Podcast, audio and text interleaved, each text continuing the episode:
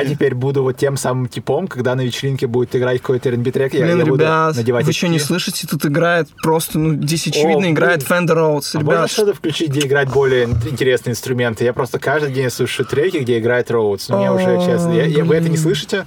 Ну, повезло вам, ребят. Яу, салют, ты попал в калейдоскоп. Тут мы обсуждаем такую штуку, как музыка, как она влияет на тебя, на меня и на мир вокруг. Так что делай немного погромче, а мы начинаем.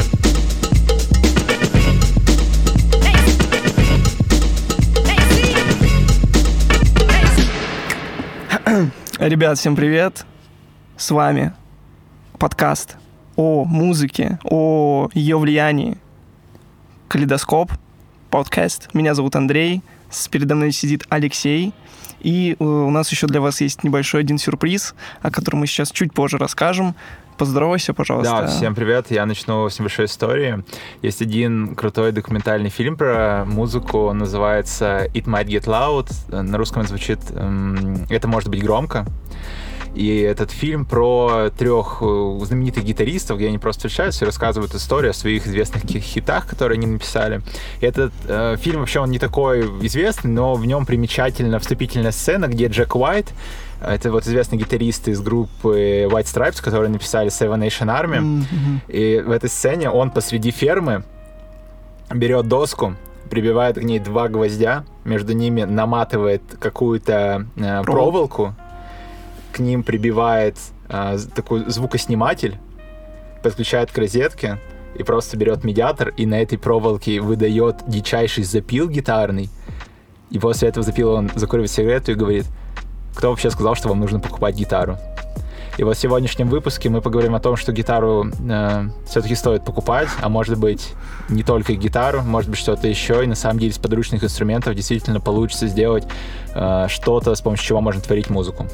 Да, и для того, чтобы лучше разобраться в различных инструментах, как и аналоговых, так и электронных, мы позвали сегодня человека, а, авторку канала «Меньше единицы», а, студентку м, мс- м, Московского государственного да, да, института культуры. Да, э, девушку зовут Анна.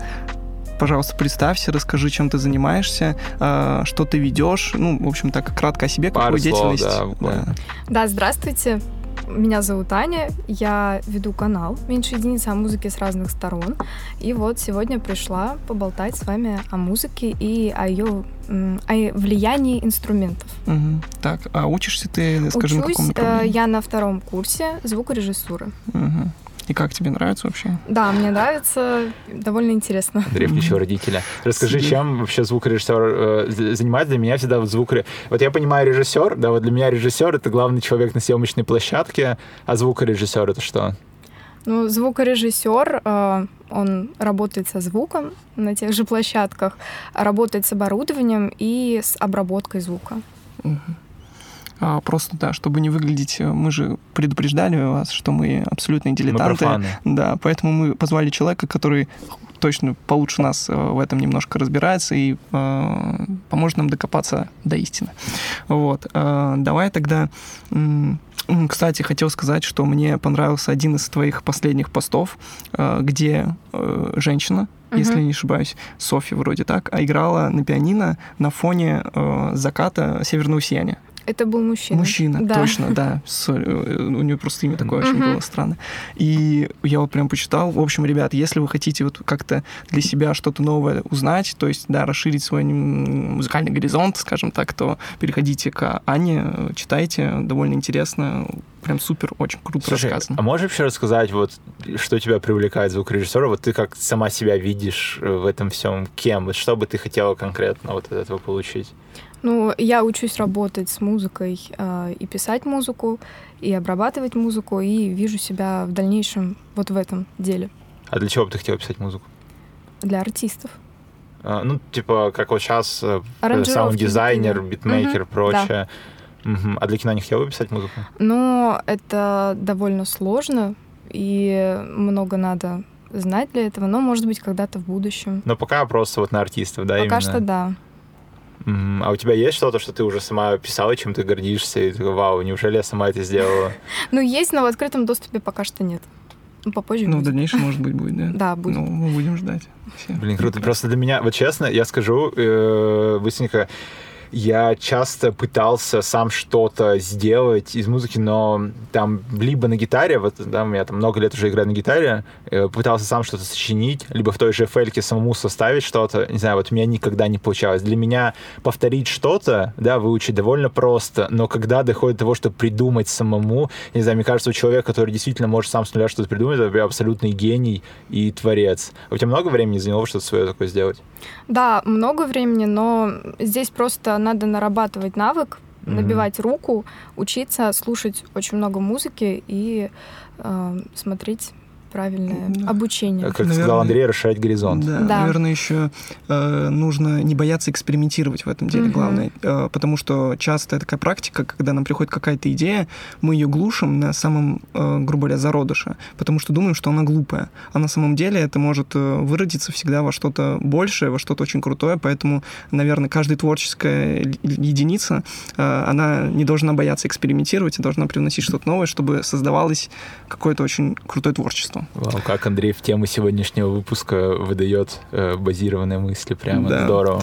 Ладно, давай э, начнем с самого начала. А я думаю, что перед тем, как переходить... э, ну, ладно, давай скажем примерную тему, а что, о чем мы сегодня вот так подведем итог. О чем мы Мгм. сегодня будем говорить с А, э, нашей гостью.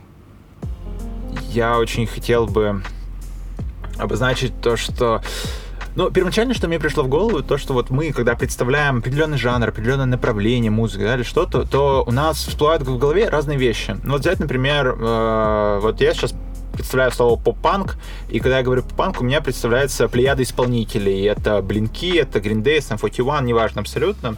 Но это люди, это исполнители. Но есть жанры и направления, когда в голове всплывают исключительно инструменты. И для меня таким направлением является математический рок. Э, Это такое направление в музыке, где главенствует электри- э, электрогитара.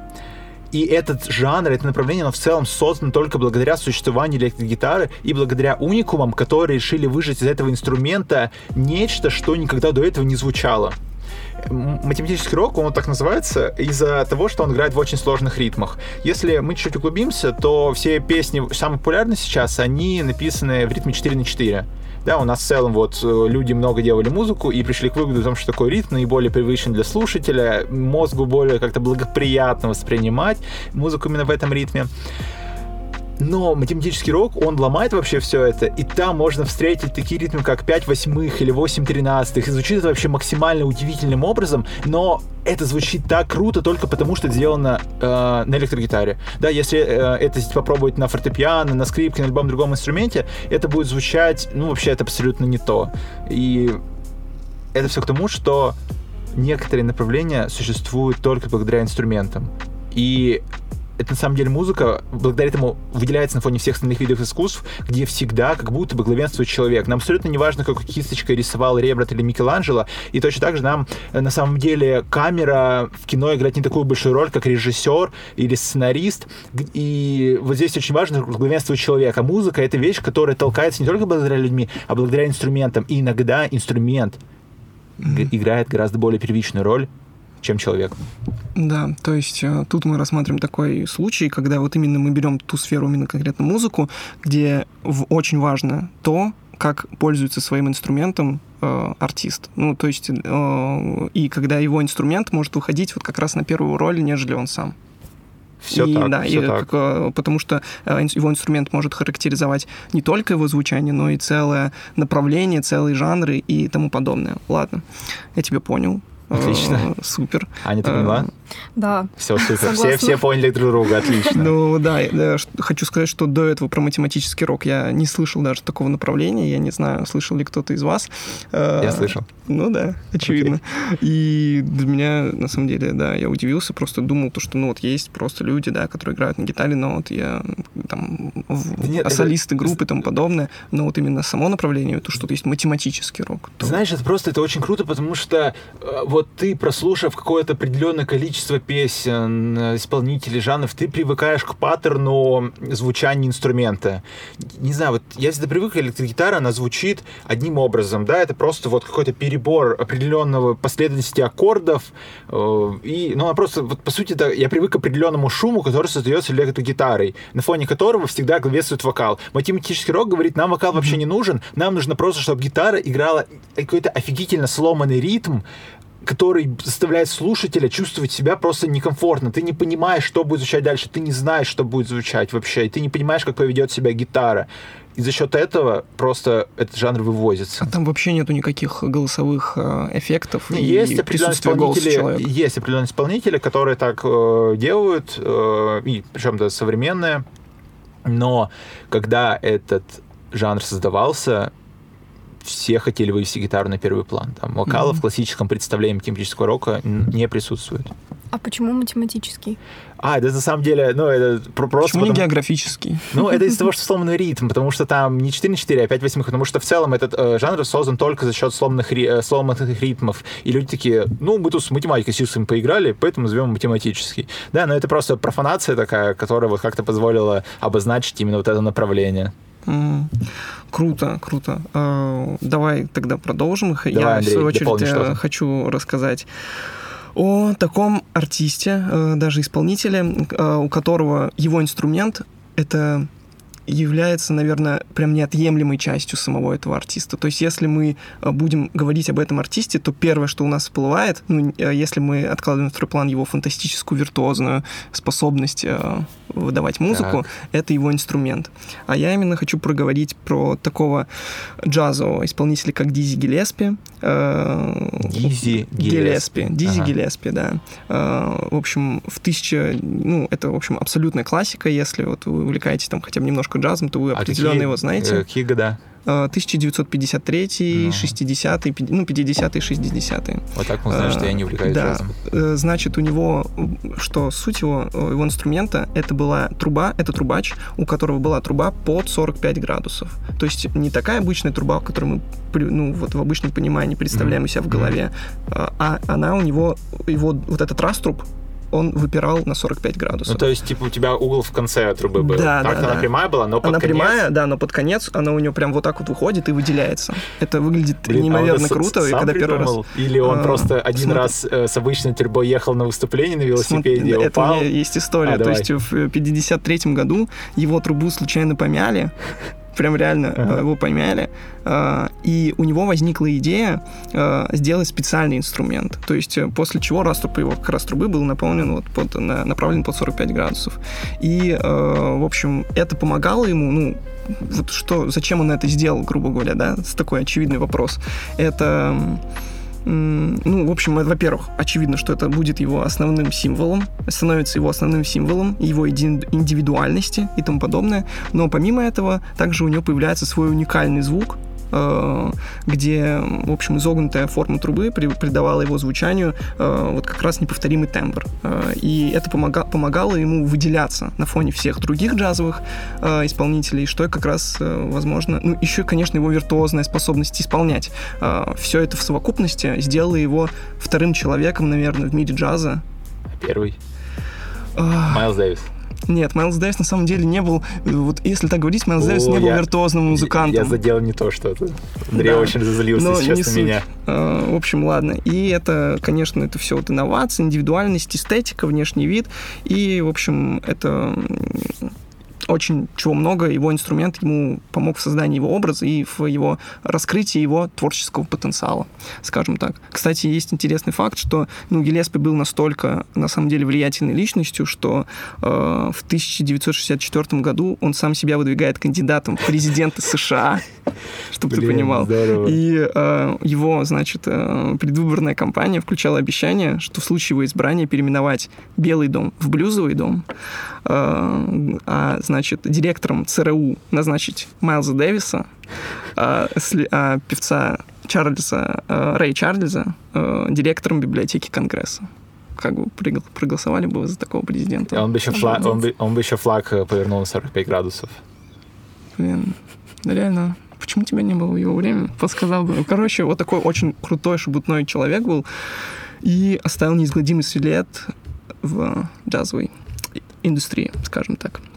А ты прям вот, ну, объективно ты слышишь э, Если отличия? честно, э, э, тут очень тяжело сказать, потому что, Ага. мне кажется, тут, чтобы это различие услышать, это надо быть реальным знатоком в этом э, джазовом звучании, кем я Обладать не являюсь. слухом. Э, да, но заметен его огромный скилл, так скажем, просто колоссальный скилл, как он исполняет. То есть и еще вы могли бы вы могли знать этого человека по очень надутым щекам.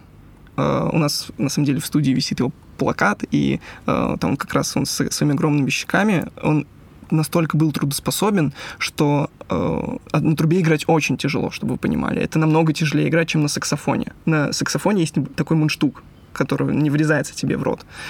А э, на трубе он такой, в общем, немного другой. Ага. И из-за этого намного тяжелее издавать звуки. И это огромная работа играть на трубе. Блин, Поэтому, да, поэт- а он играл часами. И э, из-за того, что он постоянно тренировался часами, играл, он, можно сказать, вот его щеки деформировались. Раньше они у него не были такие, там, до 20 лет, например, а после 20 они у него стали, там, в два раза больше, Жесть. чтобы ты понимал. Это вот история. настолько был э, трудоспособный, крутой индивид. Так, э, я думаю, можем, ну, все это было понятно, что инструмент здесь э, э, играет сопутствующую роль в жизни, в творчестве данного артиста, э, но мы можем перейти спокойно к, я думаю, уже э, к основной какой-то теме. Это, в общем, э, про, поговорить про электронные как раз инструменты. Да, и почему электронные? На самом деле, меня всегда очень сильно интриговали электронные инструменты, в первую очередь потому, что я, как человек, вот, который там, вырос, и так или иначе музыка присутствовала в моей жизни, привык к тому, как работать с традиционными инструментами. Я прекрасно понимал, вот, э, ударишь по струне гитары, что звук происходит э, от струны, от Мгм. колебания струны. Да, ты нажимаешь на клавишу, фортепиано тоже понятно, ударяешь по барабану, абсолютно неважно. Я понимал паттерн взаимодействия, как муз- что музыкант должен сделать, чтобы получить какой-то звук от определенного инструмента. Когда дело доходит до какого-то синтезатора, до какого-то, неважно, драм-машины, я смотрел на эти светящиеся кнопочки и на тумблеры, или, как еще Андрей их как это называет? Потенциометры. Потенциометры. И не Ты понимал... говоришь, вот эти светящие, светящиеся кнопочки, это, знаешь, когда девушку, которая не разбирается в машинах. Я, на самом деле, тоже не разбираюсь. офигеть, О, Андрей, э, ты- я так спрашиваешь, блин, э, мне нравится вот машинка красненькая такая, с э, Крутяк, такими я дверками, теперь- и ты также говоришь сейчас про... Я, я больше ничего с не хочу говорить. кнопочками светящимися. Ну, в целом, да, я, так я, я ровно так себя ощущаю, когда я Да. смотрю на это. Я, Я просто, тоже. я не понимаю. Хорошо еще, когда там есть MIDI-клавиатура, то есть, когда, ну, мы видим... Ой, я убил микрофон свой.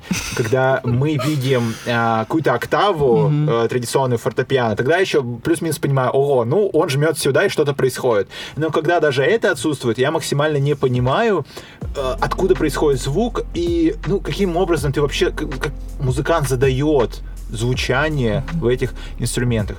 А, И, давай, да, извини, я тебя перебью. Э, Какой-то тейк в конце? а, я просто хотел добавить, что и электронные инструменты, вот они во многом вот меня вот за счет этого привлекали, но в большей степени я- мы здесь хотим сделать на них акцент, ровно потому, что в электронной музыке все движение жанра, все движение направления происходило в общей совокупности благодаря и людям, и благодаря и инструментам. Да. И каждый новый инструмент, вот именно это электронная музыка давала вот эту вещь, что появление каждого нового инструмента ознаменовало собой появление нового жанра. Люди по-другому подходили к созданию этого инструмента, другие люди-музыканты подходили по-другому к работе с этим инструментом, и получался вообще абсолютно новый жанр.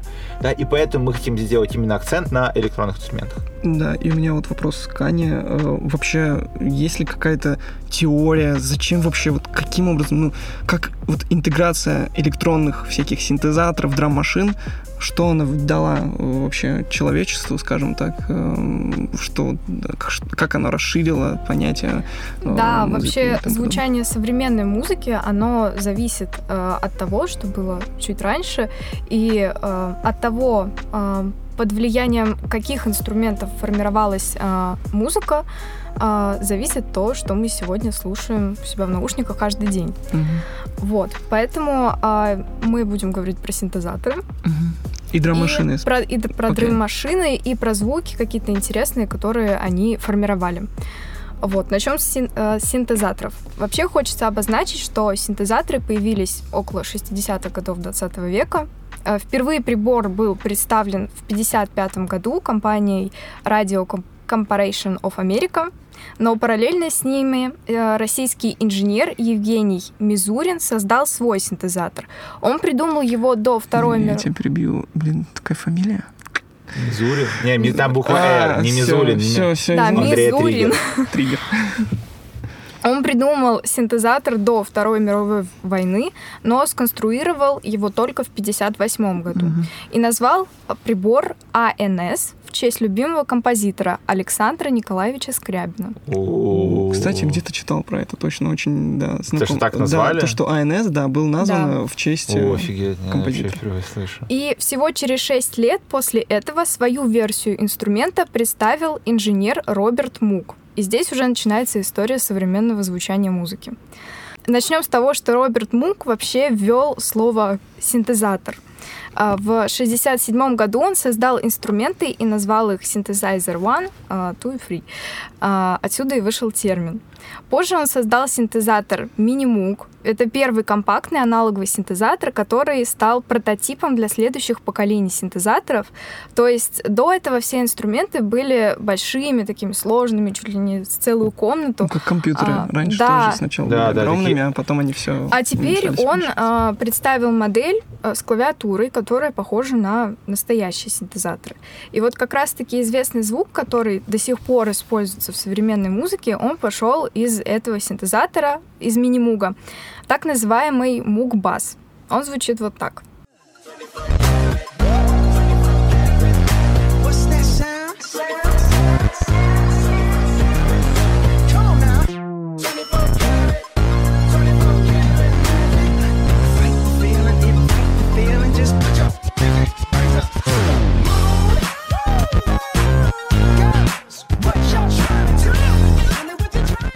Особенность звука а, то, что он массивный и густой, а узнаваемый тембр формирует лестничный фильтр. Он устраняет гармоники сверху вниз. Мгм.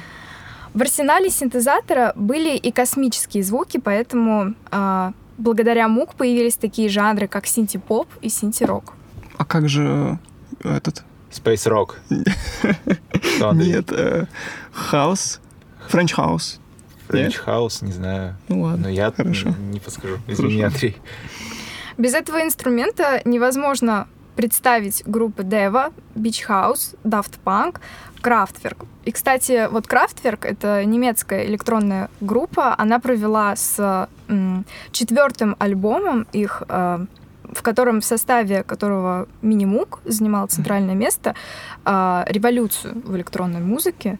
И э, на их обложке красуется э, этот синтезатор Минимук.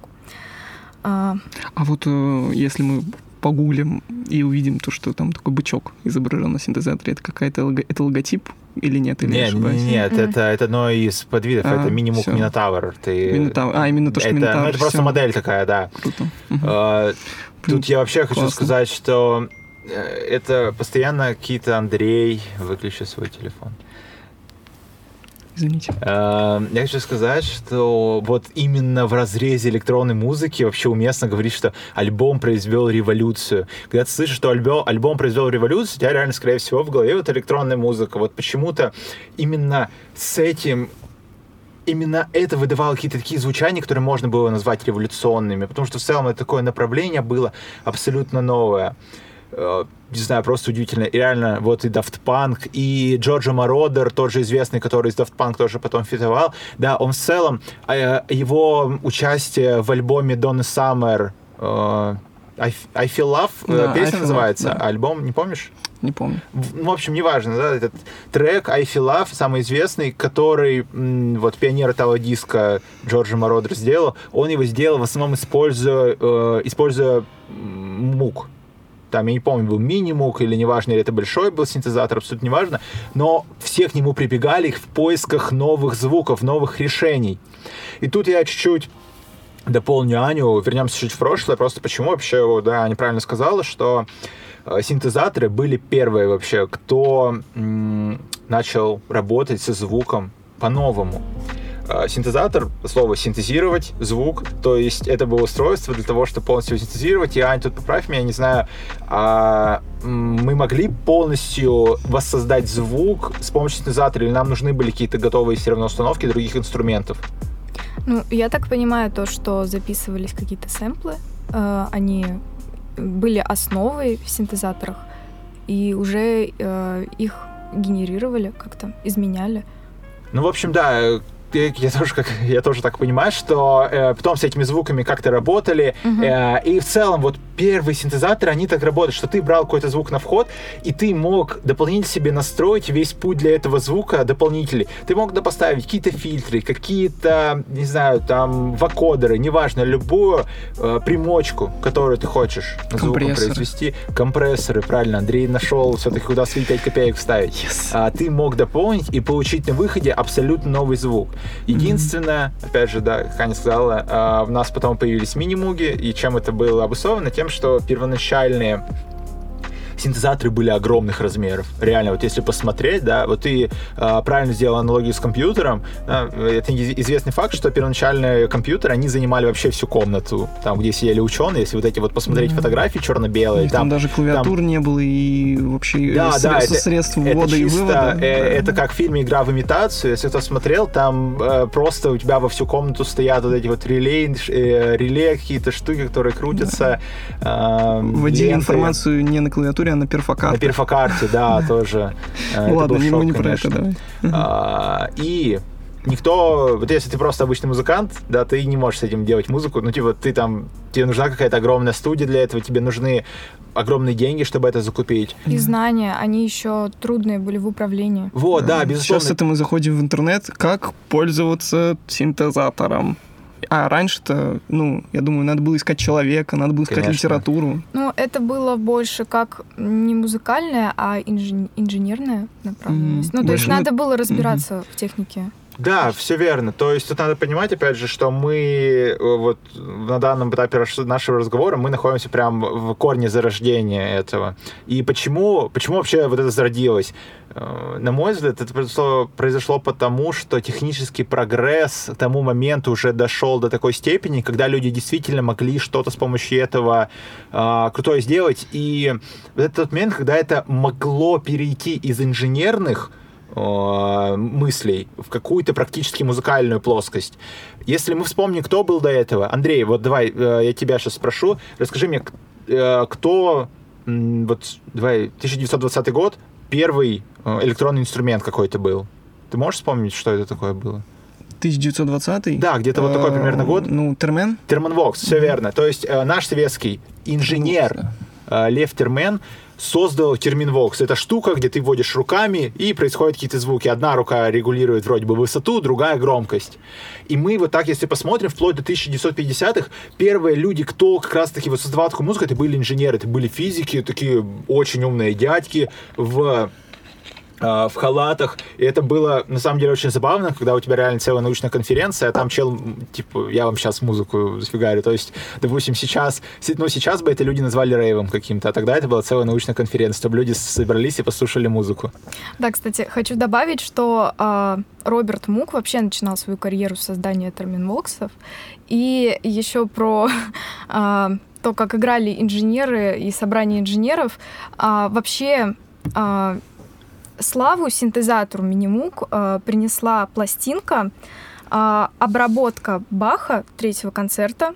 А, В середине 20 века было тоже вот такое собрание инженеров, на котором сыграли вот эту композицию. И, как говорил Роберт Мук, с его слов, инженеры с покерными лицами сидели, но у них текли слезы. Вот. Вау. В общем, после этого Мук прославились. Бах с Мугом. Жестко. Матч у них произошел. Коннекшн. да просто и ладно бы- растрогали Ладно всех. бы Бах и Мук, там еще да, целое научное сообщество. Ну просто это же действительно был прецедент. Это момент э, перехода всех знаний вот этих абсолютно технических из научной области в музыкальную, а оттуда в коммерческую. Э, Не знаю, на мой взгляд, вот это как минимум благодаря этому круто вообще вот весь прецедент электронной музыки.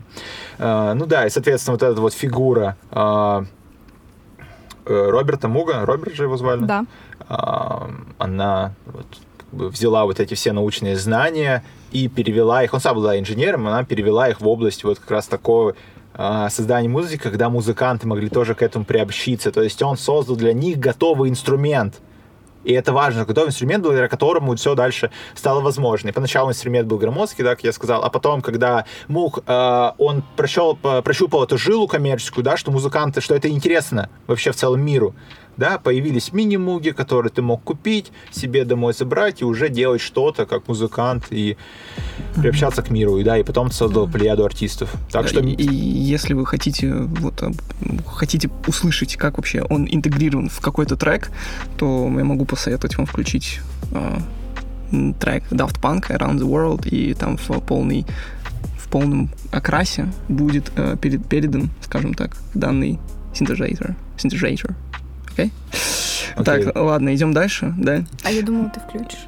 Э, я думаю, это такая World- композиция, Ну, я тогда- которая... Я тогда дополню э, то, что услышать можно не только в Daft Punk, но и в треках Rolling Stones, The Doors, Yes, э, в песне Beatles э, He Comes э, the Sun, э, в позже в знаменитом триллер Майкла Джексона. То есть бас — это полностью вот мук.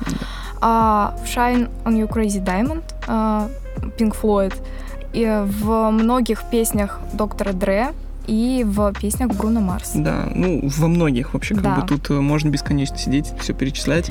Самое, Э, что еще, еще здесь важно подметить, э, на удивление, ну, Аня в конце начала называть современных артистов. Бруно Марс, Доктор Да, Дре, так да. или иначе.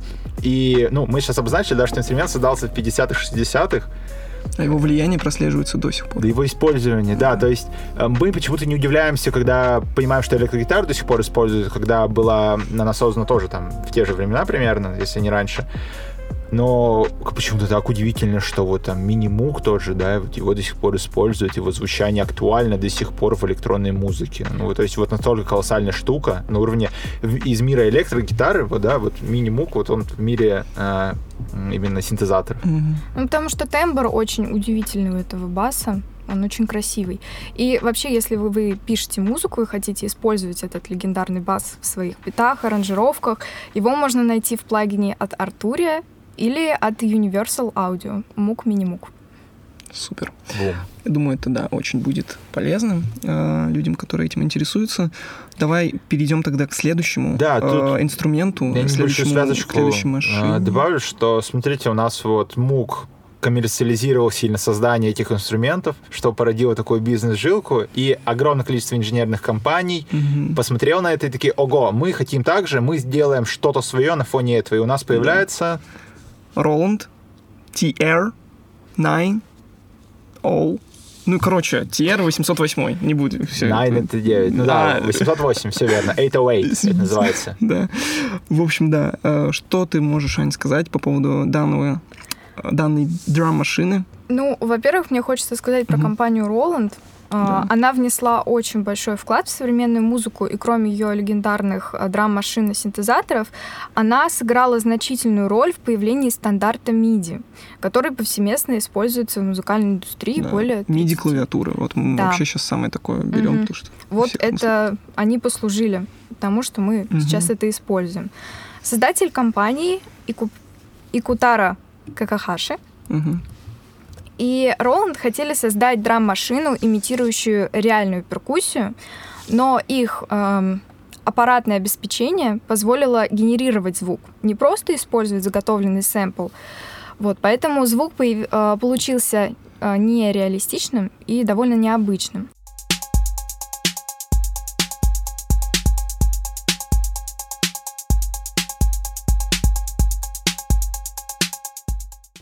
Плюс а, было ново то, что пользователи сами могли программировать последовательности ударных и редактировать разные параметры звучания. Раньше такого не было.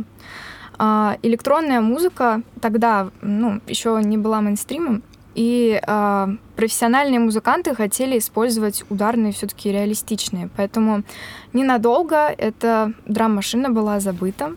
Но Впервые она была использована в 1980 году пионерами японского синти-попа группой Yellow Magic Orchestra в треке э, «Тысяча Нивс». А, В 1982 году икона соула Мервин Гей, Гей а, при помощи 808 восьмой, э, выпустил всемирный хит а, Sexual Healing, Sexual healing, да. Healing, да. да. А, вошедший в список а, 500 величайших песен всех времен по версии Rolling Stones. Да.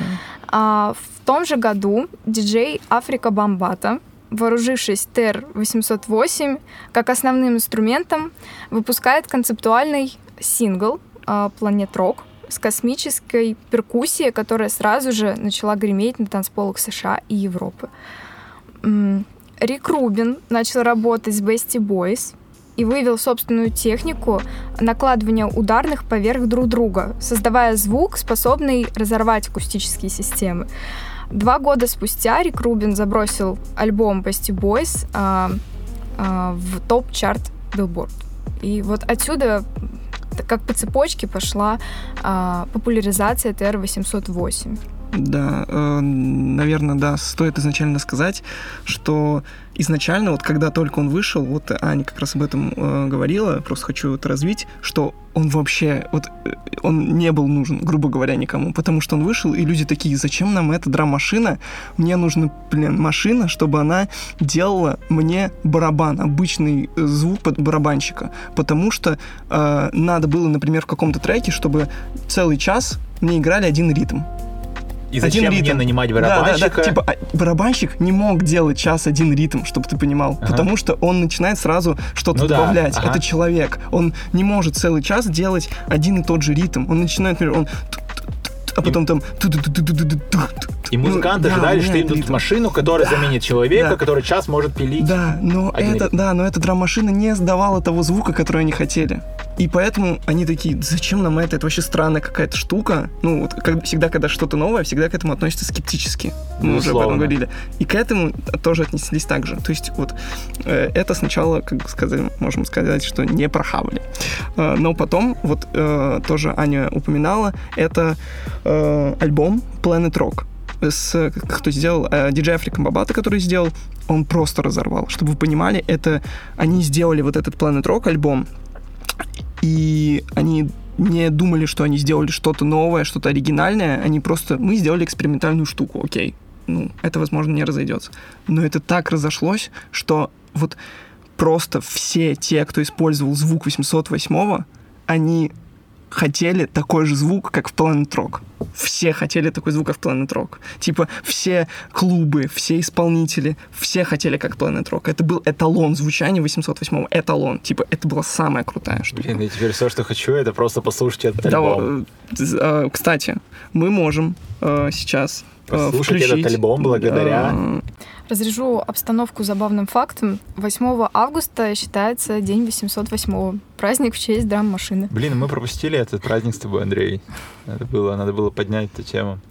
Опять же, удивительно, вот мы обсуждали, есть день рождения хип-хопа, есть еще день 808 А, Удивительно, то есть даже в честь какой-то драм-машины просто есть, типа, день даже международный. Почему? Но это почему? не какая-то драм-машина. Ну да, действительно. А почему мы тогда, если не какая-то драм-машина, почему мы работаем в этот день?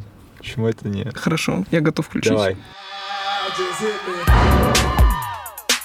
Just hit the funk and hit me. Just get on down and hit me.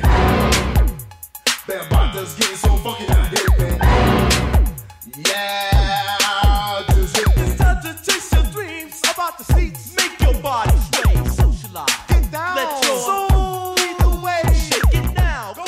Очень узнаваемый Очень звук. узнаваемый звук, конечно. Да. И вот это считалось абсолютным, э, как я сказал, уже эталоном, э, который просто дальше уже начинали развивать последующие исполнители, такие как э, Bestie Boys, Marvin Gaye Я обожаю этот другие. альбом Bestie Boys, Listens to Ill. Это... Но единственное, для меня больше бомбический, потому что они Bestie Boys подают еще вот так вот, ну, Да. текста, что ты зач- зачаровываешься этим. Да, И это, да, происходило, то есть, смотри, у нас изначально это сделал Африка Бомбата, это был хип-хоп. Ага. А, в дальнейшем это подхватили исполнители из поп э, звучание. То есть вот там Марвин Гей — это Да, поп-исполнитель. безусловно. То есть, грубо говоря, это еще расширило влияние звучания 808 на поп-музыку. В дальнейшем это звучание перешло, есть такой жанр фристайл, на фристайл-музыку. В дальнейшем это электро, еще звучание на электромузыку. В общем, вот и на все эти жанры проецировалось звучание 808 и Инте- давало этим жанрам новую, новую жизнь. Интересно, новое дыхание. что мы вот говорили о том, что она в целом сначала создавала еще новые жанры, да, какой-то вот, если мы вернемся к Мугу, то там Space Rock, да, или, не знаю, различные какие-то, возможно, оттенки хаоса были созданы благодаря мини-Мугу, ну, тоже итало-диско, да, окей. Эм, а тут еще он не просто в своей какой-то области ограниченной новой существует, он еще и распространяется на уже привычные жанры. И Да, там тоже да, да, его да, да. влияние есть. Да, конечно. Поэтому, ну, действительно, революцию целую произвело. Да, и также это еще огромную роль повлияло на электронную музыку в Великобритании, которая развивалась в 90-х на такой жанр, как джангл, драм н бейс и э, хаус. Это драм-машина э, дала огромный импульс данным А, вот жанрам. Сейчас у меня возникнет большой вопрос. Мы все говорим драм-машина, драм-машина. Мы так как-то э, используем эти слова. Отличие синтезатора от драм-машины. Я правильно понимаю, что... э, Ань, да, я правильно понимаю, что драм-машина такой же синтезатор, но заделанный им под барабаны? Да. Все, отлично. Фух. Я, ну, я разбираюсь в музыке. Ничему, чему удивляться, что я сразу понял все. Э, Да, и еще э, также хотелось бы упомянуть, э, что такой трек, который просто вот вы сейчас все слушали его по-любому, это Ашер, Ага. трек Е. Ну, Ага. э, мы можем его, в принципе, тоже сейчас попробовать включить. Давай, Ашера Э, лет 10 назад вообще не это, слушал. это, грубо говоря, это самый успешный трек Ашера. И самую э, и, э, популярность его самому успешному треку как раз дало звучание 808. When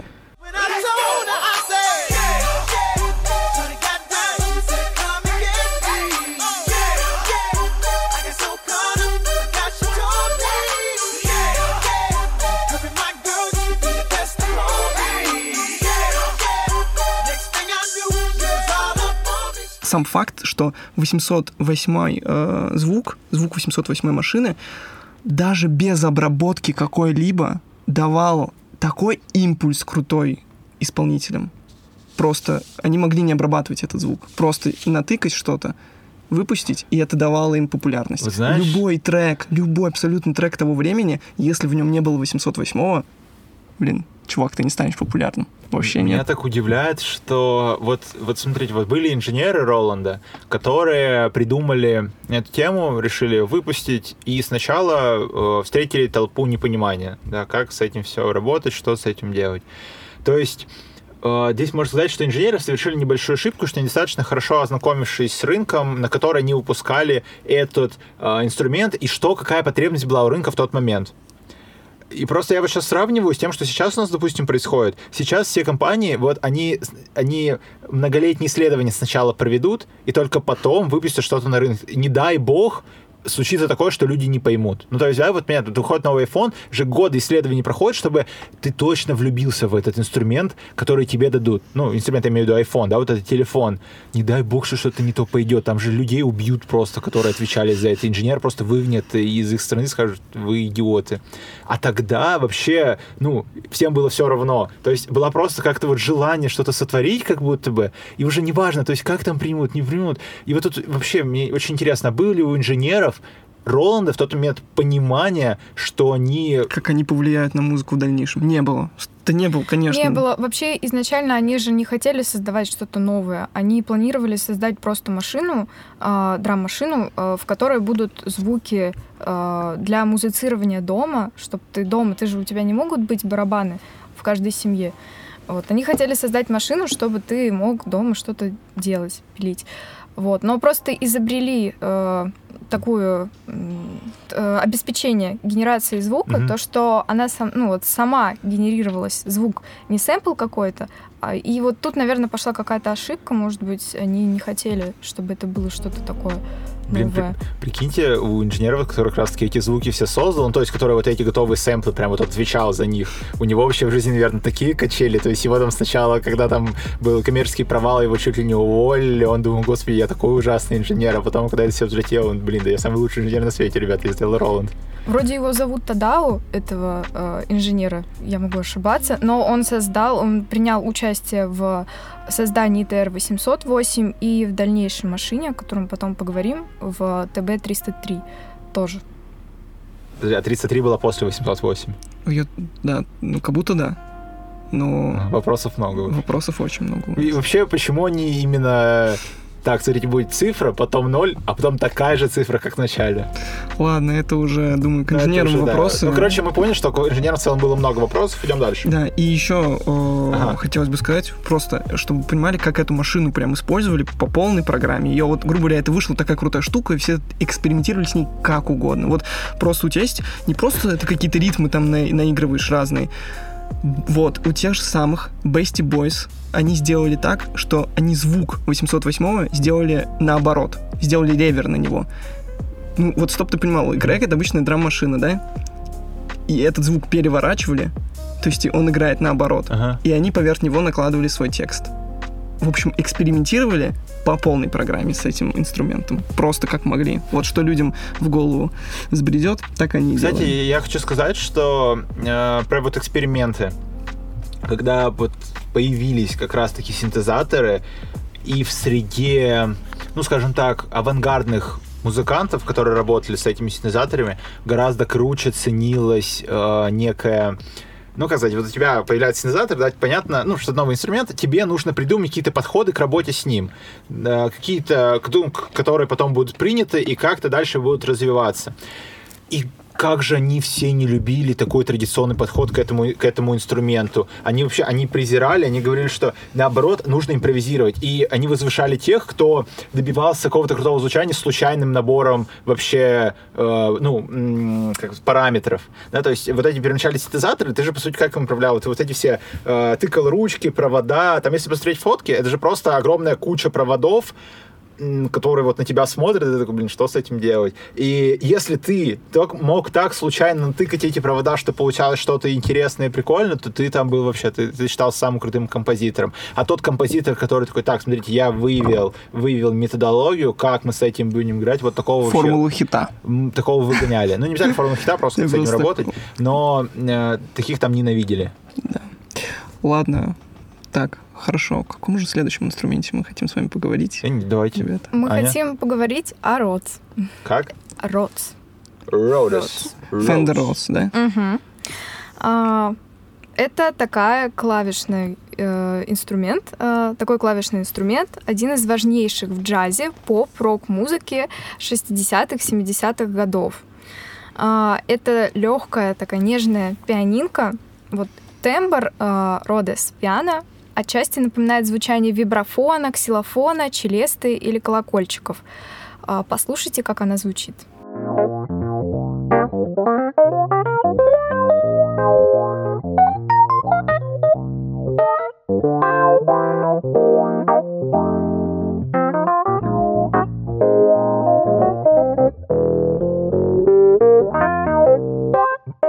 В отличие от других электрических фортепиано, где источником звука э, является струна или металлический язычок, источник звука фортепиано Родеса — металлическая пластина. Вот именно поэтому такой интересный тембр. А Вы могли слышать этот инструмент, например, в песне а, Чайлдиша, Чайлдиша Габина «Redbone». Слышали? Эм, Ну... Я знаю Чайлдиш Гамбина только за Америка. Нет, у него очень, да, ну вот конкретно, что я не, не до этого, в общем, до этого выпуска я, наверное, никогда не уделял такому огромному значению вот таким инструментам, таким деталям. Для меня вот всегда был как-то в совокупности все. А сейчас, наверное, я буду на это чаще обращать Блин. внимание, э, точно. Вы но знаешь, вот сейчас я не, не могу сказать. Я хочу что сказать. Вот у нас с тобой был выпуск, вроде как раз таки был Daft Punk, а, что может заставить тебя в песню послушать в тысячный раз. Да. То есть вот представь сейчас, ты для себя какое количество песен оживил, снова подарил жизнь и новое понимание песен для себя, да? То есть ты, казалось бы, ты уже тысячу раз послушал трек, такой, господи, что я могу еще из него выжить? А ты узнал какую-то легендарную историю про него, что он такой инструмент необычный Мне использовал. теперь реально охота переслушать хочется то, что я переслушать слышал и, до этого. и ушами поймать э, и вот именно те звучания, которые Да, ты сейчас да, знаешь об этом инструменте. Такой, о, вот он играет. Да. Это... мгм. Вообще меня еще удивляют истории создания этих инструментов. А, Бывают прям очень удивительные истории. Вот, например, у Родес такая удивительная история. А, 42 год, 1942 год, Вторая мировая война. Выдающийся преподаватель игры на фортепиано Гарольд Роудс оказывается в армии США, где развлекает раненых солдат в качестве терапии. Носить э, пианино обычного размера от кровати к кровати, от здания к зданию было невозможно, поэтому ему пришлось придумать компактное решение. Он собирал алюминиевые трубки от бомбардировщиков и делал из них инструмент, похожий на ксилофон. Впоследствии это стало называться роялем армейского авиационного корпуса или ксилет или ксилет. А, Было запущено более а, 125 тысяч а, таких ксилетов, и зародилось зерно того, что впоследствии стало звучанием Роудес. После войны он как раз-таки создал электрическое фортепиано с э, тем тембром, который вот он создал во время войны. Громкую популярность инструменту принес Майл Дэвис, Майлз Дэвис а, попросив, чтобы пианисты играли а, на Роудес вместо а, традиционных фортепиано. Мгм. Потому что, да, тут, наверное, хочется сказать, мы уже послушали, как звучит примерно этот инструмент. У него очень нежное звучание, Мгм. очень солнечное звучание какое-то такое. И даже, если не ошибаюсь, я вот, э, вычитал э, такую статью, что этот инструмент называли «Солнышко». Почему его называли А. «Солнышко»? Потому что э, из-за его как раз вот яркого солнечного звучания, э, которое напоминает лучи солнца. А сейчас, извините, я еще раз не понял. Вот был ксилофон, Мгм. вот этот, и, Ксилет.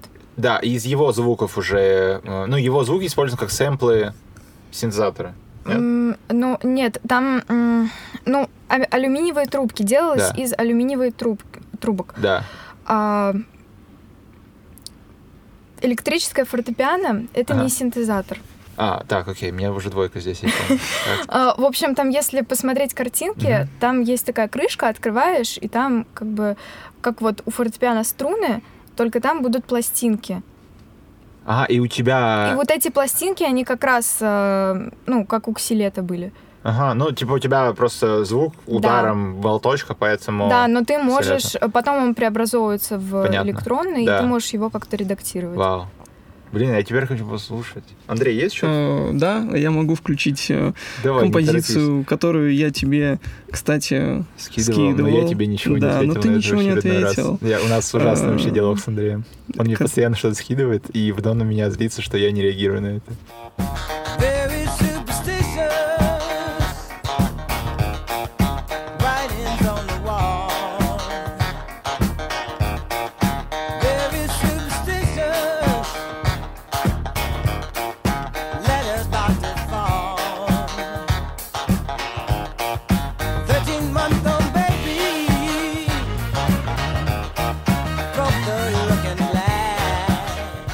Стиви Вандер. Стив Стив? Wonder. Ага, понял. Эм, Я хочу здесь добавить, как люди неуклюже подходят к названию этих инструментов. Э, Вот мы видим, на самом деле, сейчас вот мы все сказали инструменты, каждый был назван в честь создателя. И это прямо сейчас с терминвокса пошло, да, Лев Термен, терминвокс. Э, Мук, Мукбас там. вот Роланд единственный. Ну, Роланд японцы, потому что у них свои еще приколы с этим, то, как называть. Ну, им А, тяжело называть в, э, в свое Ну да, имя, да, не очень на рынок я вряд ли непонятно, как они будут это называть с этими японскими именами. А, Фендер э, тоже это тоже это тоже фамилия. И когда, но когда э, в дело включилась армия, они назвали как еще раз? Ксилет. Не, как а, это? А, рояль армейского авиационного корпуса. Флота США ВВС пятого ранга. Ну, типа вот, а они вообще пошли прямо так официозно очень. Прямо интересно, как они вот подходят к названию этих инструментов новых. По сути, у тебя реально, типа, у тебя появляется инструмент, тебе срочно нужно как-то его, типа, назвать, чтобы на рынок толкать, и просто кто-то фамилию, кто-то там пятый армейский Но Ну, его корпус. второе название ксилет. Ну, ну Окей. это гораздо проще, да, чем Да. армейский вот этот флот США. Ну, не знаю, Окей. Fender Rhodes мне очень нравится название, очень крутое. Кстати, вот еще про Fender есть. А, Rolling Stones, ну, если мы говорим про ролевый инструмент, да, Rolling Stones в свое время признавались, что они не были бы так популярны, если бы не Fender. Все благодаря Да, Fender. Рэй Чарльз тот же самый не был бы так популярный, если бы не Fender. Просто вот, опять же, да, возвращаясь к роли Да. инструмента. Ну, то есть... Рэй э, Чарльз? Рэй Чарльз, да. А он разве не пианист? И он играл на таком тоже. Да. На таком инструменте он тоже играл, конечно. да. Вообще, Это вы- вообще И без. э, звук, э, звук R&B, если можно так Да. сказать. Очень много Ого. его, ну, все R&B практически, которое вы сейчас слышите, оно э, так или иначе строится на э, роуте. И опять же связка с современностью прям Да. очень прямая. И в хип-хопе много его, и в поп-музыке. Просто вы, наверное, не замечаете. Ну, мы не замечаем, когда Пока слушаем. не замечали, но теперь... Все, наша жизнь изменилась. Теперь мы не те, кто были раньше, мы Я те- новые люди. Я теперь буду вот тем самым типом, когда на вечеринке будет играть какой-то R&B трек, я, Блин, я буду ребят, надевать вы что, не слышите? Тут играет просто, ну, здесь очевидно блин. играет Fender Rhodes. А можно Ребят, что-то включить, где играть более ин- интересные инструменты? Я просто каждый день слушаю треки, где играет Роудс. Мне уже, О, честно, я- я- вы это не слышите? Ну, повезло вам, ребят. А знаете, где еще он играет? Вау. А, в Riders on the Storm. The Doors. Да. Ну, слышали, да, наверное. да, да. А, очень много в. Radiohead, э, Beatles использовали, Дюк Эллингтон. А еще, кстати, а, в 78 году э, к- э, э, провели исследование и выявили, что 80% песен, которые были в топ-100 Billboard на тот момент, имели звук у себя. Ну, случайно Круто, они как-то узнали об вообще. этом. А, Явно еще раз, а он ставил. был в э, каком году у него популярность его прям была использована? В, э, А, ну, 60-е. 60-е, 70-е, ну и после. Да, мы все про одни и те же эпохи Да, Мгм. в то время, как будто прям Прикинь, вот какой за другим все То есть, выходило. да, мы, э, когда говорим об этом, мы как-то не обращаем внимания, но это же все процессы мега параллельно шли. То есть не было такого, что МУК 10 лет просуществовал, и Роланды Именно. такие просыпаются, такие, «Ой, сделаем Ну, наш что-нибудь». выход все. Это все в рамках одного дня, как будто бы все просто на поток было поставлено и параллельно. И вот в один момент, как будто бы в разных точках мира извините, происходили вот эти все процессы создания абсолютно новых вещей, и музыканты тоже не ждали десятилетия, они на следующие же дни покупали и работали с этими. То есть все процессы мега быстро происходили, жанры клепались, и э, вот, ну, не знаю, все просто семимильными шагами происходило. Да. Можем, наверное, перейти о том, что мы уже упоминали э, до э, данного момента. Это про Роланд ТБ 303. 303. да. Возвращаемся в Японию. А, да, здесь надо сказать, что, ну вот сейчас мы разговаривали о жанрах, а, так или иначе звучали слова там поп, а, R&B, Традиционный жанр да, хип-хоп, но есть еще электронная музыка и есть, э, например, хаус. И в нем тоже есть свое открытие. А, Кислотный бас синтезатора Roland TB303 — это один из самых распространенных звуков э, в современной электронной музыке, и без него не было бы acid хауса вообще. Ну, Acid House, да. вот Acid да. House. Да. А, он звучит вот так.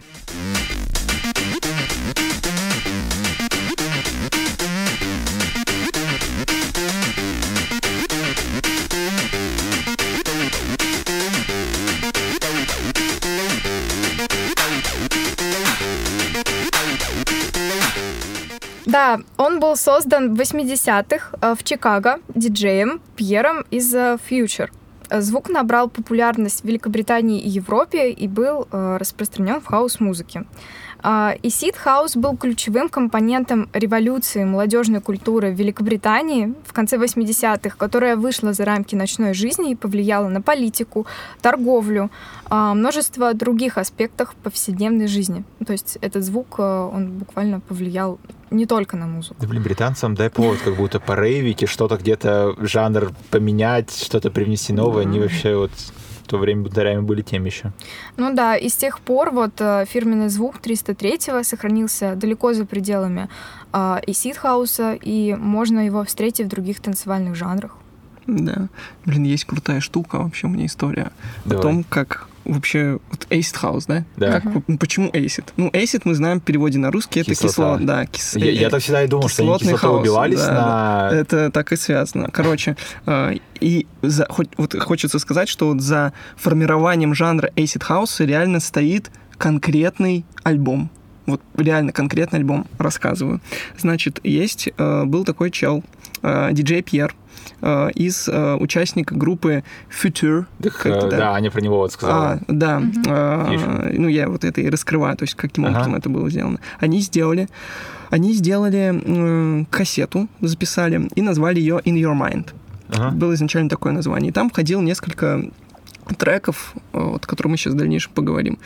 И, значит, он, они такие записывают с помощью вот этой машины его слова. Какие были его слова после записи этой кассеты? Э, во- э, Я хотел сделать то, что слышал Music Box или то, что играл Ферли на радио. В альбоме AC Tracks все сделано случайно, потому что никто из нас не знал, как работает этот чертов 303. Я начал крутить ручки на обум, и все это выглядело вроде ой, смотрите, как тут можно еще сделать. А потом мы закончили играть синтезатором, задали ритм и написали на кассете In Your Mind. С этим треком мы вошли в историю. Изначально трек, ну, как, как говорю, он назывался In Your Mind, и э, он его отдал в клуб Рон, эм, э, Рон Хердис, э, Значит, он отдал его в клуб, Так, где тусовались клуб, окей. британцы. Да. А, и это, этот альбом э, назвали сначала Ron Herdis Acid Tracks. То есть, э, грубо говоря, э, Ну, тр- да, треки, место, э, котором- треки Рона Хердиза, ну, кислотные треки Рона Хердиса. Да. Типа такого. Вот. И так как это было это был клуб, где употребляли наркотические вещества и тому подобное. И, в общем, в конце концов название просто сократили до Acid Tracks. И, ну, грубо говоря, этот альбом, который говорил то, что его изначально назвали In Your Mind, переименовался в Acid Tracks. Э, И из-за этого возник жанр Acid House. То есть Acid Tracks пов- повлиял на конкретный жанр Acid House, потому что те люди, которые делали э, Acid House, они основывались на альбоме Acid Tracks. Блин, вот название жанров куда интереснее, чем название инструментов. Да, Мы говорили вообще уже, как в электронной музыке жанры придумывались, названия жанров. Это всегда какой-то э, ме- мега интересный прецедент, мега интересная история. Но пока у Acid, мне кажется, он выигрывает. Вот всего, вообще мы офигенно. То есть, реально, смотри, вот как ты говорил, человек просто взял 303 накрутил на бум, сделал что-то, что звучит как-то, по его взгляду, экспериментально, необычно, выпустил, и это просто сделало новый жанр. Просто сделал новый жанр от человека, который просто накрутил ручки на бум. Вы Меня знаешь, это вообще пугает. Это еще в просто. очередной раз показывает, насколько мы вообще не понимаем многие процессы. Вот Создание, да. Не только создание, а даже восприятие. То есть это реально, как же мы далеки от создания универсальной формулы хита. Вот эти все лейблы, которые сейчас якобы, ну, типа, так иначе за каждым крупным артистом да, Стоят. стоят, Мгм. они как будто бы уже знают, что вот, ну, это будет хитом, это не будет хитом, да, там, когда выпускаешь альбом, у тебя там должно, должен быть такой-то процент хитов. Но, блин, по факту никто вообще никогда не Да. знает, как это все пойдет и как это будет все воспринято. Как будто бы мы плюс-минус можем что-то предугадать, но все равно появляются вот такие случаи, когда чел на коленке просто что-то Это натыкал. вообще как будто Какой? чаще всего так и происходит. Вот Ну, реально вообще- как будто чаще всего... Не- мне кажется, нету такого, что кто-то что-то сделал, такой, я сделал сейчас новый жанр. Ну, точнее, да, так люди могут говорить, но это не всегда работает. Ну, и, в ча- и в час, безусловно. в, ча- в большинстве случаев это вообще не Ну, работает. мне кажется, надо еще... В общем, мне кажется, что такие процессы, они возможны только по определенных обстоятельствах и событиях, когда есть голод. Да, а тогда это все было в такую новинку, эти все звучания, Роланды, применение их, люди были голодные до новых звуков, реально, они ждали, они искали, они такие, ого, можно же еще вот так или вот так, и, ну, они сами искали этого, и когда они это встречали, они утоляли свой голод вот этим вот, и, ну, и принимали вот так массово, короче, потребляли этот продукт. Сейчас, мне кажется, вот из того же, ну, честно, мне признаться, из 808-го ты не, ну, или 303-го, ты не выжмешь такой же реакции ни в коем случае. Тебе нужен какой-то новый абсолютно инструмент Конечно. уже. И я думаю, сейчас можем включить э, небольшой отрывочек из этого альбома, а конкретно трека AC Tracks, так и называется, и послушать.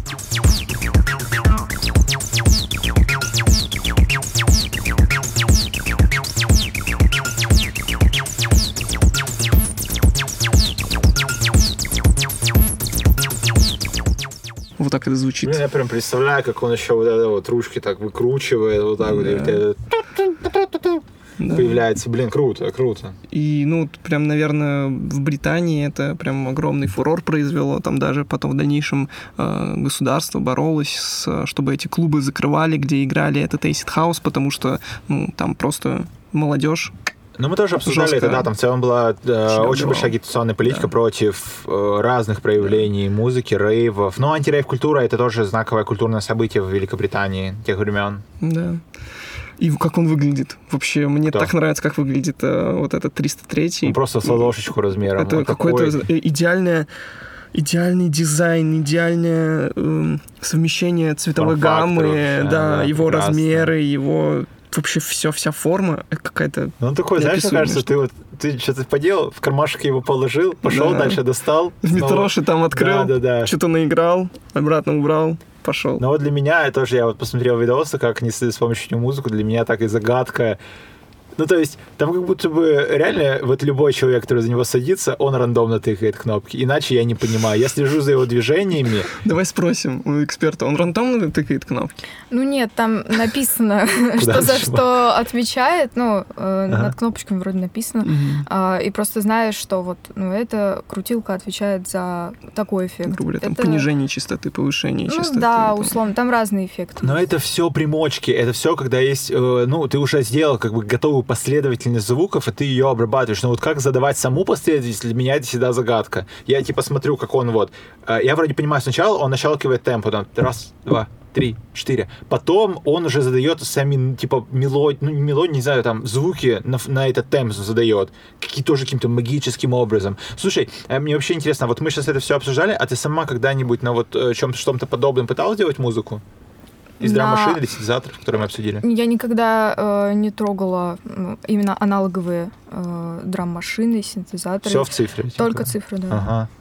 Блин, слушай, а мне Даже в интересно, цифре в этом поработать, это тоже а плагин, стоит. который вот, э, ты говоришь плагин, да, э, который отвечает за тот или иной э, синтезатор или драм-машину, я просто знаю, что там вот, ну, в любом, э, любом ну, софте, по, который для создания цифровой музыки, да, э, там плагин выглядит как какое-то окошечко, и вот мне интересно, там внутри э, в плагине инструмент выглядит как реальный, ну, прообраз? Ну, э, где-то, да, вот, например, э, Roland TB303 можно скачать с официального Ага. сайта, и он будет выглядеть точно так же, как и вот эта коробочка серая. Ну, то есть ты мышкой типа там Да. щелкаешь, Всё точно так же, только на Прикольно, экране. Прикольно. Ну вот тут еще интересный подход, что тебе не включают, не встраивают его тебе в по, ну то есть как-то, чтобы ты, э, ну типа э, в привычном цифровом виде это делал, да, а тебе просто, в сути, на экран выводит этот инструмент, Да, и и ты также прощелкиваешь, только вместо пальцев мышку используешь. Вот тоже интересно. Как... Также можно скачать и TR-808. Да, да, ну, безусловно, все, Мгм. можно сказать, скачать. Окей, супер. Думаю, можем дальше, да, двигаться. Последний у нас, наверное, на сегодня инструмент. А, да, вы говорили про голодных а, людей, которые создают что-то новое. Ладно, есть- Это я сейчас. Вот есть еще один такой диджей-продюсер Кевин э, Сондерсон по, клич- по кличке э, Рис, А, и он создал Рис Бас. В общем, это такой э, звук баса. Вы можете его послушать.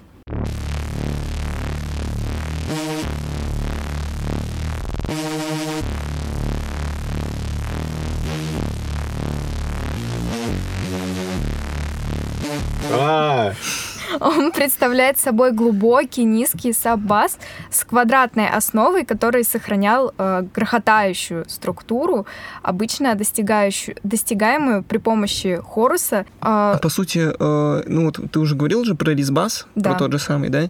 Э, это, это же такая, такой бас, который используется вот на синтезаторе. Э, конкретно вот этот Casio э, CZ э, 5000, да? мгм. И то есть у него несколько басов есть, а вот конкретно и у него есть еще вот один, про который мы сейчас говорим, это вот рис-бас. Да, рис-бас, он был именно накручен э, в, В. Кевином, да, в этом синтезаторе он просто крутил ручки, вот как вы сказали, рандомно. Тоже случайно был Да. найден вот этот звук Да, рис-бас. ему понравилось, как это звучит, и он э, выпустил мрачный сингл под названием Just Want э, Another Change э, в, в 88 году.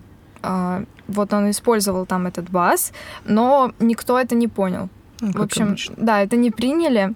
И э, этот бас стал популярен только после того, как э, другой диджей Рэй Кит под прозвищем э, Рен- Рен- Ренеджейд? Ренегат. Ренегат. Все так. Ты знаешь такого? Нет, такого не знаю, просто слово известное. Да, вот, э, Ренегат, э, он засэмплировал вот именно ту пластинку, которую выпустил э, Сандерсон, и она уже стала популярна в его песне «Террорист». Terrorist, окей. Круто. Блин, Блин, опять как же, вот- вот, все случилось. Почему у первого, почему у первого чувака не успех был, а второй просто пересэмплировал, он уже популярный? Мне так обидно. Ну, то есть, а это же опять, смотрите, да, у нас Блин, здесь... еще ты понимаешь, то, что это может складываться из таких мелочей? Я просто сейчас пофантазирую. Допустим, у первого это не получилось, а второй, например, знаешь, там, пошел в бар, накидался, пришел домой пьяным. Я просто фантазирую, если что. И такой, блин, да покручу вот это.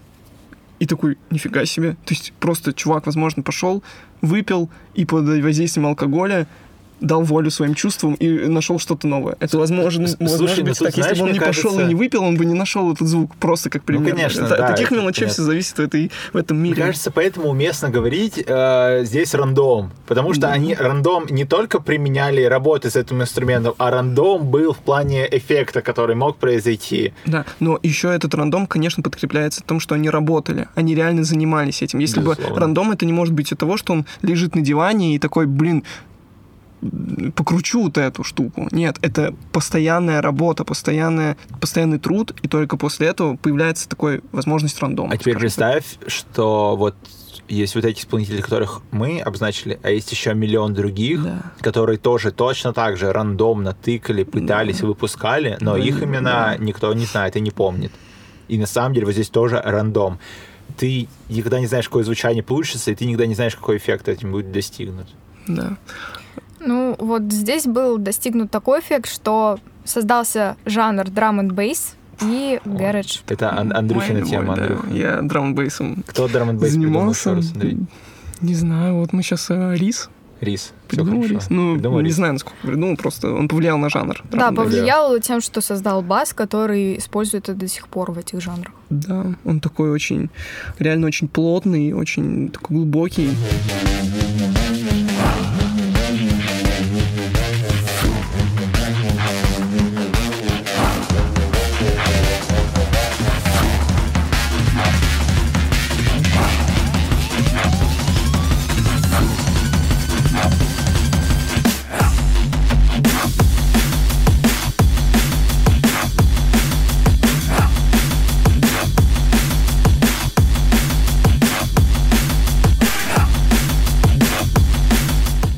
Вчера просто меня в такую ностальгию погрузило, я начал слушать драм бейс вчера еще. Ну, у меня Плюс то к же этому. самое, Я когда вчера вот- слушал, мотал Ага. головой, слушал драм бейс. У меня то же самое, когда вот би- бибо- э, бибойские микстейпы ты слушаешь, я тоже вот сюда погружаюсь в какую-то такую ностальгию вообще. Мега.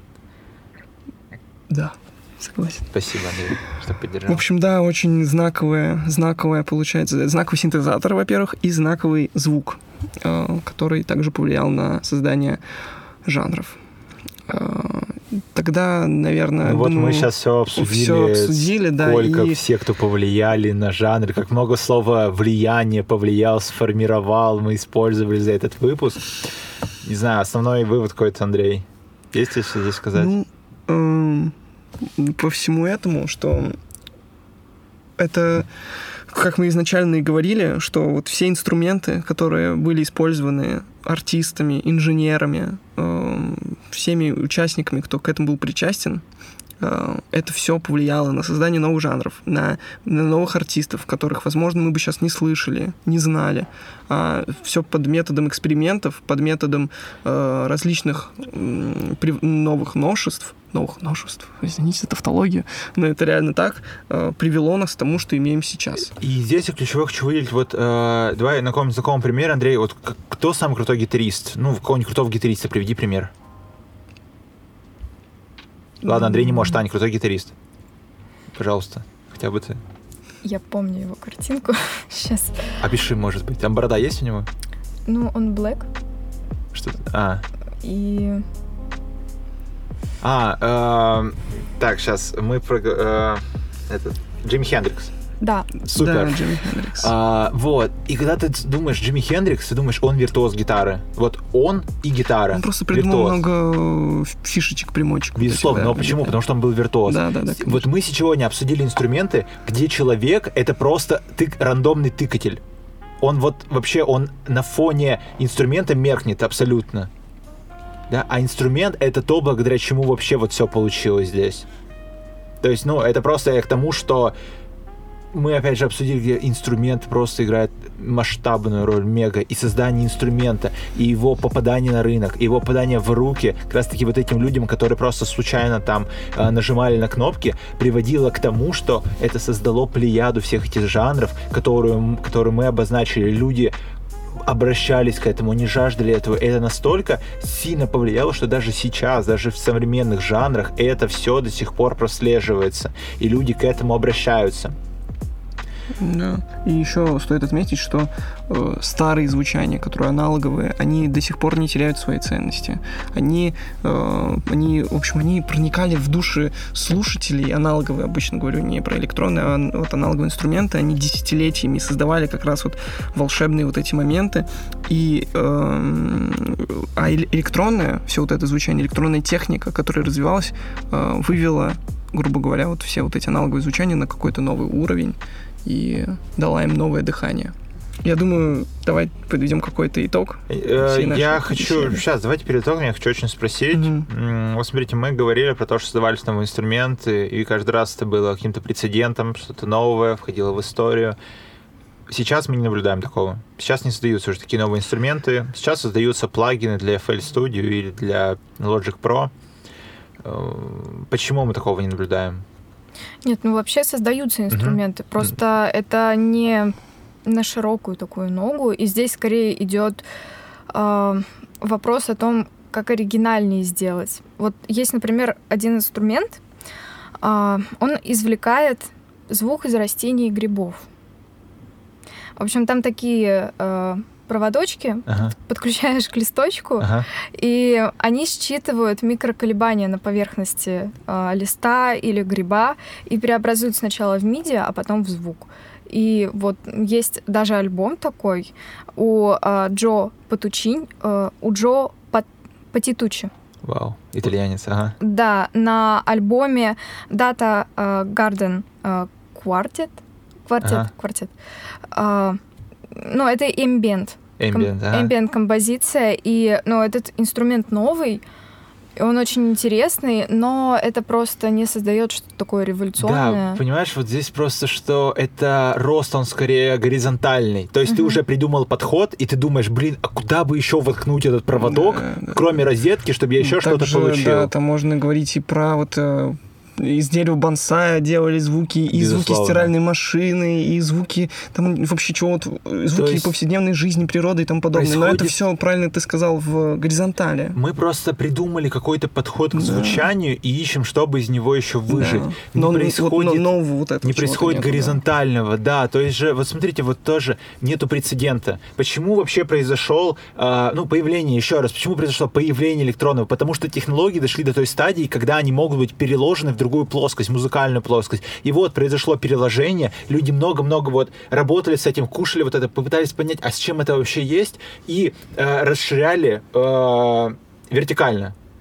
Ой, не, не, горизонтально, сори, да, горизонтально. То есть мы э, новые плоскости все вот забирали себе, как с этим вот работать, новый жанр, все новое направление. Сейчас мы насытились этого, этим, но нету нового вида э, мышления, образа, как с этим работать. Нету еще чего-то, что мы могли снова себе взять и, и такие, ага, мы теперь с звуком вообще как-то еще иначе можем работать. Но на мой взгляд, Как будто этого уже достаточно давно не было. Ты На не мой заметил? взгляд, вот не- э, с момента, наверное, появления э, программного обеспечения музыкального, э, как будто это вот, Ну, все смотри, затихло. нет? Давай сейчас мы еще раз я обозначу. Вот в этой в середине 20 века появилась технология, которая позволила распространиться вне вот инженерных умов, вне науки, позволила распространиться в другие э, плоскости. Я вот вас, вас- хочу спросить, наблюдаем ли мы сейчас, вот прямо в этот момент, что появляется какая-то технология, которая, которая кроме вот научных всех институтов, в нашу жизнь тоже просачивается? Это же легко ответить. Конечно, И? есть. Да, это искусственный интеллект. А, это- если про это, конечно. Да, мы видим, как это просачивается, и в музыку мы тоже видим, как это приходит. А, так что ждем, может быть, там будет какой-то Это сто ответ. процентов на какой-то виток будет в музыкальном творчестве. Я уверен, что, возможно, оттуда будут какие-то новые звуки Просто- черпа- черпаться просто- или новые инструменты. Я не знаю. общем, Я надеюсь, что прямо сейчас какие-то пионеры, которые, как Роберт и Мук, сидят и экспериментируют с ИИ. Наверное, да, даже не музыканты больше, а вот Конечно. именно э, Да. э, специалисты по искусственному Я к тому, интеллекту. что сейчас уже есть достаточный набор технологий в плане ИИ, чтобы это перешло в другую плоскость, но нет еще достаточно прикладного вот момента. Нужен инженер. У нас есть технологии, нам нужен инженер, который это скажет вот так, вот это можно делать, и создаст. Вот как Роберт Мук создал синтезатор, также человек создаст, не знаю, нейронку или что-то подобное, чтобы делать эту музыку, музыку наиболее качественно, правильного правильно и инновационно, что самое важное, по-новому вообще абсолютно. Так что ждем лет через 50, соберемся все еще раз втроем и обсудим, как Да, у них ну получилось. это, кстати, хорошая будет идея для одного из наших следующих выпусков. Мы попробуем как-то раскрыть тему Это искусственного сложно, но интеллекта. Но, да. Супер. Хочу сказать спасибо огромное, Ань, тебе за то, что сегодня присоединилась к нам, выдала тонну хорошей, качественной информации. Спасибо, Алексей, тебе за эту беседу. Мне было, на самом деле, очень интересно готовиться, во-первых, к этому выпуску, потому что я э, открыл для себя огромное количество новой музыки, которую я сейчас буду просто переваривать, огромное количество э, подходов к созданию ее. И сегодня получилась, мне кажется, достаточно такая очень гармоничная, теплая ламповая беседа. Спасибо. Все, да. Реально, реально, спасибо тебе Вам огромное. тоже спасибо, что позвали, пригласили. Очень интересно было поболтать. Надеюсь, Да. что... Я, знаешь, я надеюсь, что теперь в очередной раз прослушаю какой-нибудь трек из электронной музыки, ну, неважно, из электронной, мы такие, ого, так этот трек, возможно, был создан под влиянием одного из инструментов, который мы обсудили, и, возможно, он был достигнут случайным вообще набором тыканья этих клавиш всех. Да. Новый И- взгляд на музыку. Безусловно. Послушайте еще раз трек, который вы любите, и поймите, что он там тоже использован. Один из инструментов, который мы обсудили. Всем спасибо. Самку, например, там тоже. Или нет? Вот это было лишним добавлять, Андрей. Ладно. Э, а, Слушатель, тебе большое спасибо за то, что все это время оставался с нами, слушал. А, Спасибо за ваши отзывы, кстати, хотел сказать. Те, кто пишет, поддерживает нас, потому что на начале это очень важно, очень приятно. И вообще впоследствии, даже не только на начале, это слышать и чувствовать. Спасибо вам огромное. До свидания. Всем пока.